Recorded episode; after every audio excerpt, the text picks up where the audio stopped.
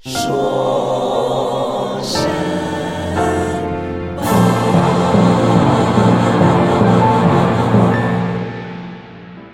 大家好，欢迎收听二零一七年三月十二日的《说神马》，我是你们的主持人沈小说。正所谓不出国不知道社会主义好，这一周小说就来给大家说一说美国的医保。先扯几句闲话，总感觉奥巴马一直没有离开白宫呢。首先是三月七日，国家公园署公布了川普就职典礼的官方照片。这个川总统已经吹了两个月的牛皮，所谓的一百五十万人的出席率总算是尘埃落定了。群众的眼睛是雪亮的。左图是奥巴马二零零九年的就职典礼现场，右图嘛，啊、右图是杨幂的发际线吧。当然，让川总统怨念无比的可不止这一项。三月九日，共和党的医保方案《美国医保法》千呼万唤始出来。接着，我们就来说说奥巴马医保的存废问题。我们先回顾一下这个名为奥巴马医保的医保方案究竟是怎么一回事。在奥巴马医保之前，美国的医保总共有三部分：专门负责老人的 Medicare，专门负责穷人的 Medicaid，以及其他需要雇主或者你自己去购买的私人医保。在这样的设计下，仍会有很多人没有医保。哪些人呢？就是年龄没有到 Medicare 要求的六十五岁门槛，收入没有低到 Medicaid 的准入门槛。然而，你要他自己去买医保，他又买不起，于是这一批人就成了被美国医保体制遗忘的人。在奥巴马医保诞生之前，这批人大约占到美国人口的百分之十五点七。你要是在美国生活过，就会知道，买不起医保、看不起病，或者有医保也不敢看病，是一种生活的常态啊。原因很简单，因为实在是太贵了。在发达国家中，美国的医疗是最为昂贵的，每年花费的钱是德国、法国的约两倍，是英国的二点五倍。心脏搭桥手术在最便宜的荷兰是一万五千七百四十二美元，而在美国则是七万五千三百四十五美元，是荷兰的将近五倍。小说也经历过其中几项。我曾经在没有保险的状况下实施过耳内类固醇注射，在纽约西奈山医院价格是一千六百美元，在上海新华医院则是二十六元人民币，价格差了三百八十多倍。有保险的情况下，我曾经做过一次鼻腔镜检查，一千五百多美元。这一千五百刀中，我最后支付了九百美元的 deductible，意思就是你自己支付九百之后，余下的才会有保险公司来帮你出。请注意，这还是我已经交了半年七百美元的国际学生强制医疗保险之后的一笔账。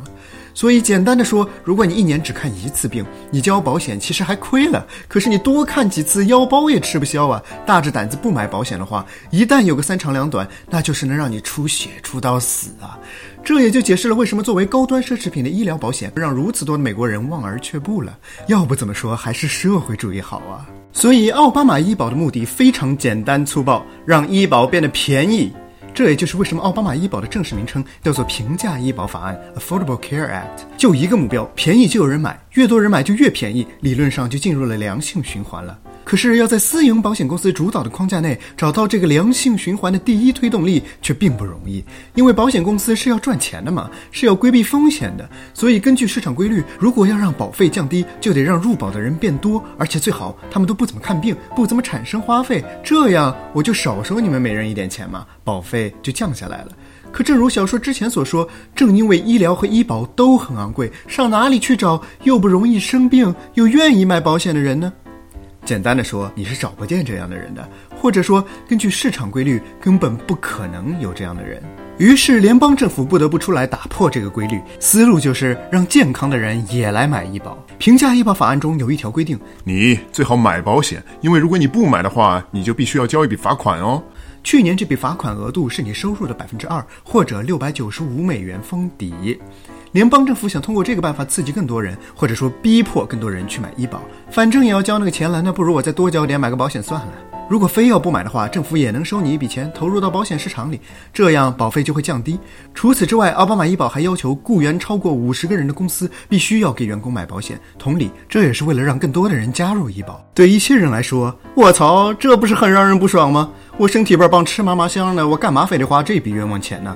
或者我自己也是小本经营，没多少钱呀。本来每个人自己去买保险就好了，现在都要我出钱，那我就不开公司了。这也是共和党批评奥巴马医保是反自由市场、反美国价值、扼杀就业增长的恶法的主要理由。为了缓和平价医保法案中的强制性的一面，奥巴马政府也出台了一些辅助手段，比如在二十六岁之前，你父母的医保计划就可以涵盖你的医疗费用。之所以定在二十六岁，也是考虑到给大学毕业生一点喘息的时间，因此奥巴马医保在年轻人中反倒没有什么太大的抱怨。功利一点讲，毕竟民主党也不敢得罪这个大票仓嘛。不管怎么说，奥巴马医保的脊梁骨就是这条死命令。因为正如小说先前所说，自由市场从逻辑上就是无法实现既降低保费又照顾到更多有需要的人群的双赢的目标的。如果这个第一推动力不出现，过去几十年市场都做不到的那些事儿，谁当总统也都还是做不到。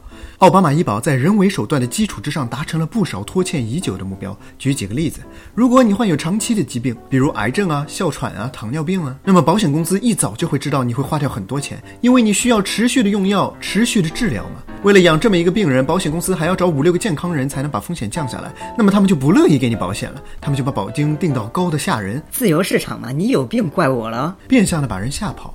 但奥巴马医保规定，保险公司不能用这样的方法对这样的病人说不，所以很多有病史的人现在就能买得起保险了。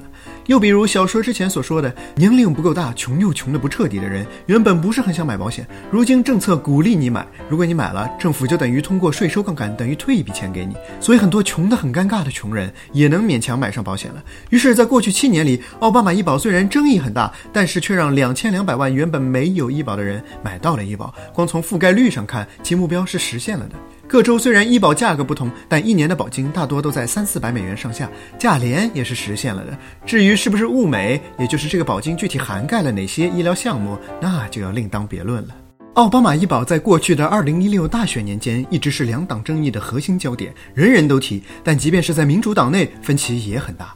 以 Bernie Sanders 为代表的极左派认为奥巴马医保还成吧，但是保险公司还是赚走太多钱了，应该来个大跃进，改由国家一手包办，一脚从资本主义高级阶段迈入社会主义初级阶段。以希拉里为代表的技术官僚派则认为，奥巴马医保能获得现在的成绩已经很不容易了，太激进的方案国会也不可能通过，不如踏踏实实的抠细节，让医保变得更便宜些，比如压低药厂的利润来降低药品价格等等。至于共和党批评奥巴马医保是立竿见影的操粉手段，骂得越狠，越让恨奥巴马的人觉得舒坦，但基本是只破不立吧。然而有趣的是，自从选举结束以来，被骂了六七年的奥巴马医保的民众支持率却一直在攀升，很有一种快要失去了才懂得珍惜的矫情感。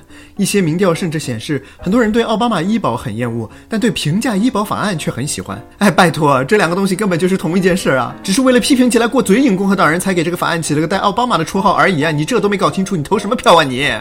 以及那些即便对奥巴马医保整体没有什么好感的，但对其中一些具体的法条也很难 say no。但这些人始终不明白，小恩惠实现的前提必须得有这个法律强制性的那一面开道才行。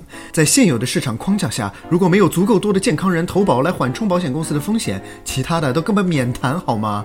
现在终于轮到你那么牛逼，你怎么不上着共和党来推翻奥巴马医保了？具体的内容我们下期节目再说。但是有一点是基本肯定的，根据这个美国医保法现在的模样，受伤最重的必将是六十五岁以下的中老年低收入农村群体。这些人上哪里去找呢？no，都在这里了。所以说，川粉们的无知与无畏完全是相辅相成的。人傻钱不多，被奥巴马三个字冲昏了头，义无反顾的投票投死了自己的生命线。当然，以川粉们的忠诚度，即便如今医保真的要是丢了，他们也能找到一万个理由为川总统开脱。是啊，对他们来说，别说医保没了，就是世界末日、僵尸遍地了，也没有什么好怕的嘛。因为想要被僵尸盯上，首先你得要有一个脑子呀。以上就是说神马第九期的全部内容。感谢爵士人生组合 Mr. Miss 的杜凯老师对本栏目全部音乐素材的创作。更多严肃深度文章，请关注选美公众号，加入小蜜圈。小说邀请你一起深游美国，我们教你如何优雅的干涉美国内政。